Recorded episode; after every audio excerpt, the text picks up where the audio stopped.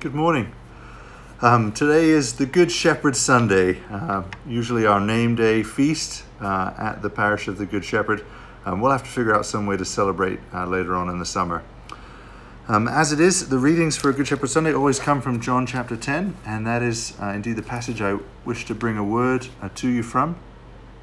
John chapter 10, verses 1 and 2 read like this Truly, truly, I say to you, he who does not enter the sheepfold by the door, but climbs in by another way, that man is a thief and a robber.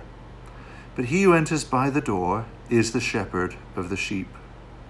In the name of the Father, and of the Son, and of the Holy Spirit. Amen. Um, I imagine that in the eyes of a sheep, uh, most humans look about the same. Uh, picture, try and imagine with me that you are uh, an actual sheep, and imagine that you see two men, one uh, straight ahead of you and one off to the side as far as they look as humans, they wouldn't be much to distinguish them. How could you tell which one is the shepherd, which one you should actually follow? Um, the answer Jesus gives is sort of twofold in John chapter 10. Um, those who know his voice, but chiefly what he begins with is those, the one who enters, um, not those, he who, whose voice you recognize, but the one who enters by the gate. The true shepherd has no need to be sneaky uh, by hopping over the wall, only a thief would do that.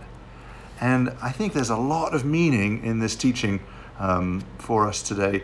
You know, it says um, in the middle of our reading for, from John chapter 10 this morning, it says the disciples didn't understand what he was talking about. Anytime you see that in scripture, it means there's a lot going on in the passage um, that just preceded it. So the first meaning is that Jesus comes to us according to the scriptures. Sheep um, in the picture are enclosed by a wall, right? Uh, in a first century version of a, a sheep fence, uh, and a door is the permitted entrance that the wall provides. So the wall, I believe, stands for the Old Testament law. That's how um, John Chrysostom interpreted it. Um, the, the law surrounded and protected and made unique the people of Israel. And the Old Testament contains many, many prophecies about the Messiah, as in fact we've been stud- studying since last Sunday's sermon. Prophecies that are a doorway, so to speak, that the one who fulfills these is the promised Messiah. The Messiah would come according to the Scriptures. Jesus is himself the culmination and the fulfillment of the Scriptures, as well as the fulfill the the um, the satisfaction of all the prophecies about the Messiah. A shepherd who would come on any other terms than the Scripture lays out is not really the shepherd the way in which Christ Jesus fulfills the Old Testament is the proof of his claim to be the one true Messiah for all time. But as well as the historical claim that's embedded in Jesus' teaching here, this idea remains true for us today that Jesus comes to us according to the scriptures. And I think this is true in both directions. Um, first, that we primarily encounter Jesus by reading the Bible that yes, as God grows us deeper into the life of prayer, we can encounter Him spiritually in our, the midst of our prayer life. But that's built on the foundation of encountering Him in the Scriptures. And in the other direction, um, Jesus, from His throne in heaven, right now, will never ask us to disobey the Scriptures. He's never going to hop over the wall. He's only going to come through the door and lead us through that same door right? That the same door that the Messiah comes through is the door that the sheep leave out of in the parable, in the picture, that we follow in the shepherd's footsteps in obedience to the scriptures.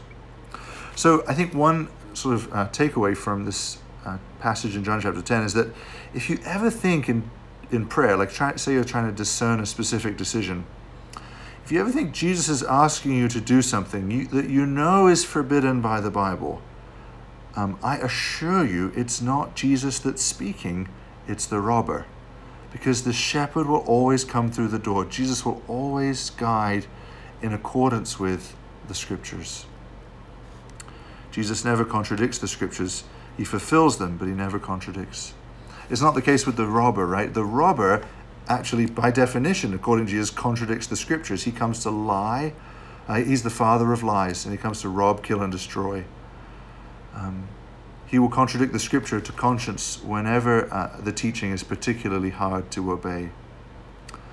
The robber sneaks his message in illegitimately. I think that's a figure of hopping over the wall. In the first century, this the uh, immediate reference to this would be all the false messiahs, who there were many of them around Jesus' time, and then heretics who came after Jesus uh, were all um, embodiments of this figure of the robber. In our day, I think this is a fitting description of media that we consume. And I mean every media books, articles, talk shows, movies, the news, music, TV shows, YouTube, everything that we could look at, all media.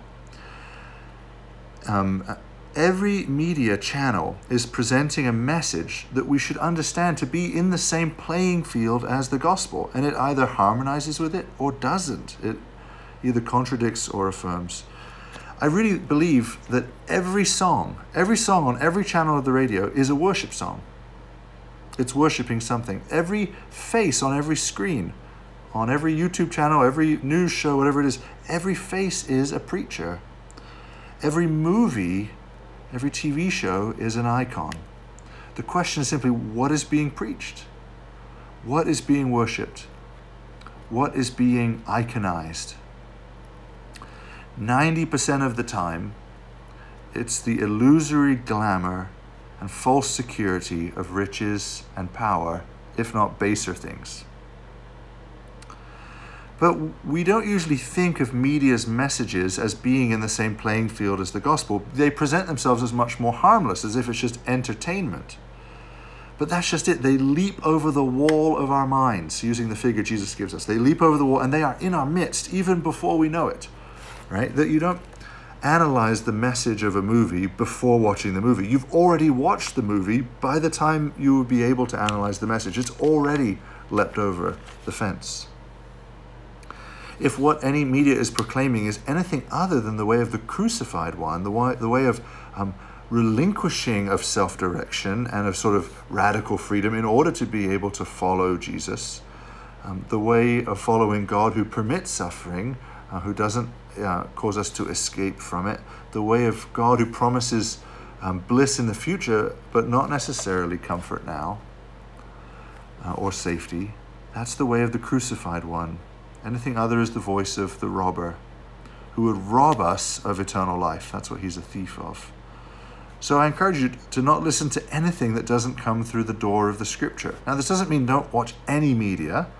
But I think it means being really judicious and ruthless with the media that we do take in and be very careful um, to discern as much as we can ahead of time what message is going to be preached.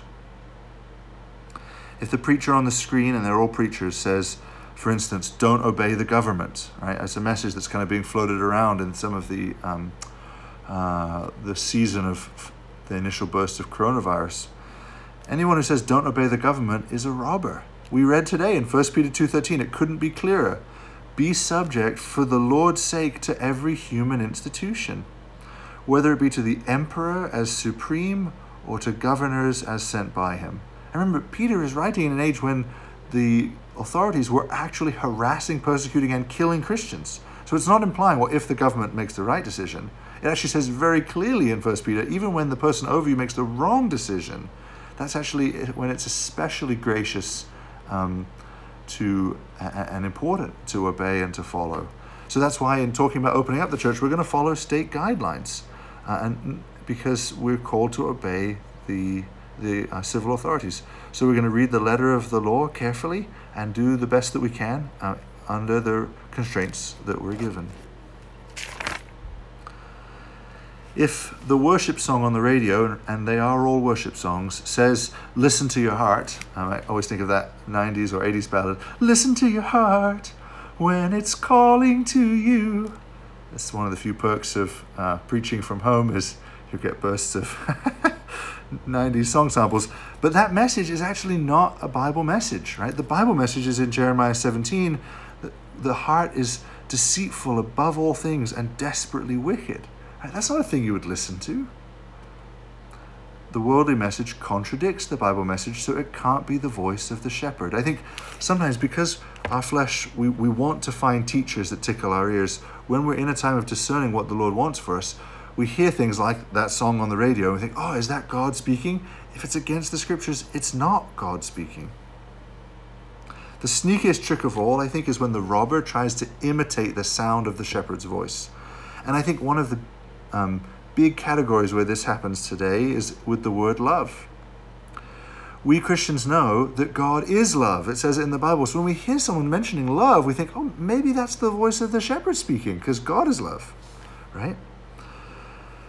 But then we must investigate if what any preacher and any media says um, is loving fits with God's definition of love according to the scriptures. And he gives many, many parameters, many, many directions, right? And if it's not, then it's actually just the robber trying to imitate the shepherd's voice. God and his love would never contradict the Bible because God gave us the Bible. The shepherd always enters by the gate. That's the figure. And the reason that we should listen to the one true shepherd is because he is the only one, the only one who, as it says in verse 9, can lead us, using the sheep image, lead us to go in and out and find pasture. In and out and find pasture. I think we're sometimes tempted to think of God's commands, all the many, many directions that are that, that chafe against the flesh in the Bible, as just killjoys, but the very opposite is true the shepherd's directions are the only way that we can find pasture. Anything other than the shepherd, Jesus Christ, won't take us to pasture, is actually, is actually to steal our life away.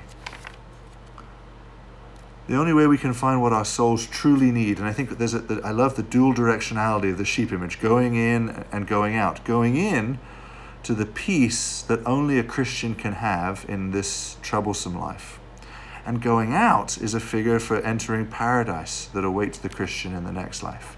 Going in and going out, the life of a sheep.